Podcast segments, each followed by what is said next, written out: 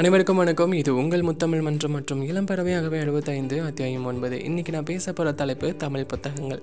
தமிழ் புத்தகங்கள் அப்படின்னு சொன்ன உடனே உங்களுடைய ஆர்வம் அப்படிங்கிறது கூடிக்கிட்டே இருக்குது வாங்க இதே ஆர்வத்தோடு பயணிக்கலாம் தமிழ் புத்தகங்களோட.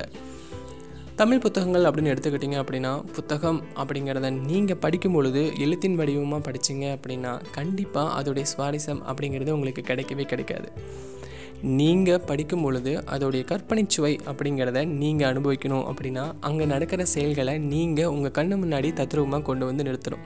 இது படிக்கிறவங்க கையில் மட்டும் கிடையாது எழுத்தாளர்கள் கையிலையும் இருக்குது எழுதும் பொழுது சுவாரஸ்யம் அப்படிங்கிறதையும் கொடுக்கறது மட்டும் இல்லாமல் அந்த கற்பனையும் கொடுக்கணும் அப்படிங்கிறத நோக்கத்தோடு தான் எழுத்தாளர்கள் என்றைக்குமே கதையை எழுதுவாங்க.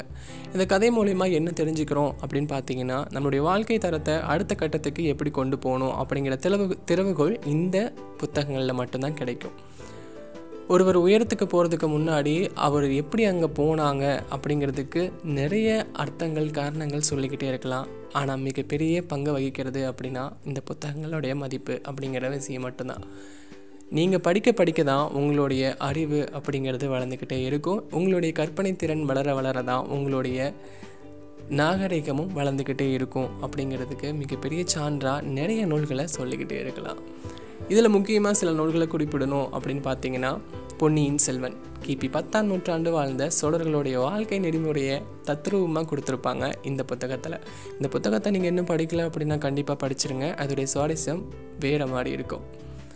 அதுக்கப்புறம் புயலிலே ஒரு தோணி அப்படிங்கிறது. எப்படி புயலையும் தோணியும் இணைச்சி ஒரு கதை எழுத முடியும் யோசிக்கிறதுக்கு முன்னாடியே நம்மளுடைய தமிழ் எழுத்தாளர்கள் இந்த புத்தகத்தை கொடுத்துட்டாங்க நம்ம கையில்.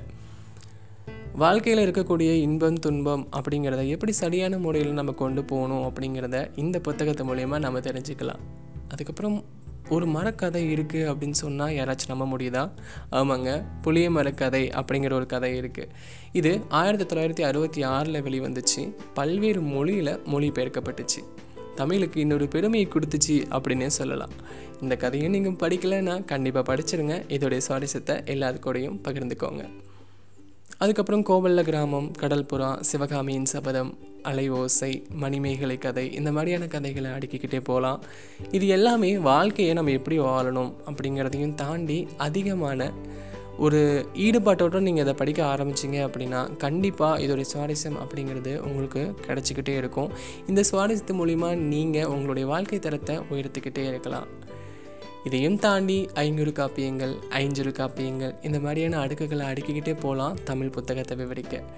நிறைய இருக்குது இதுக்கெல்லாம் மிக மிக முக்கிய காரணம் நீங்கள் தமிழ் புத்தகங்களை அதிகமாக படிக்கணும்.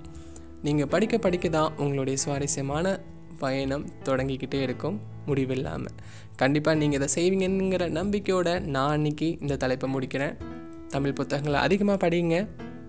படித்ததை மற்றவங்களோட பகிர்ந்துக்கோங்க. நன்றி. வணக்கம்.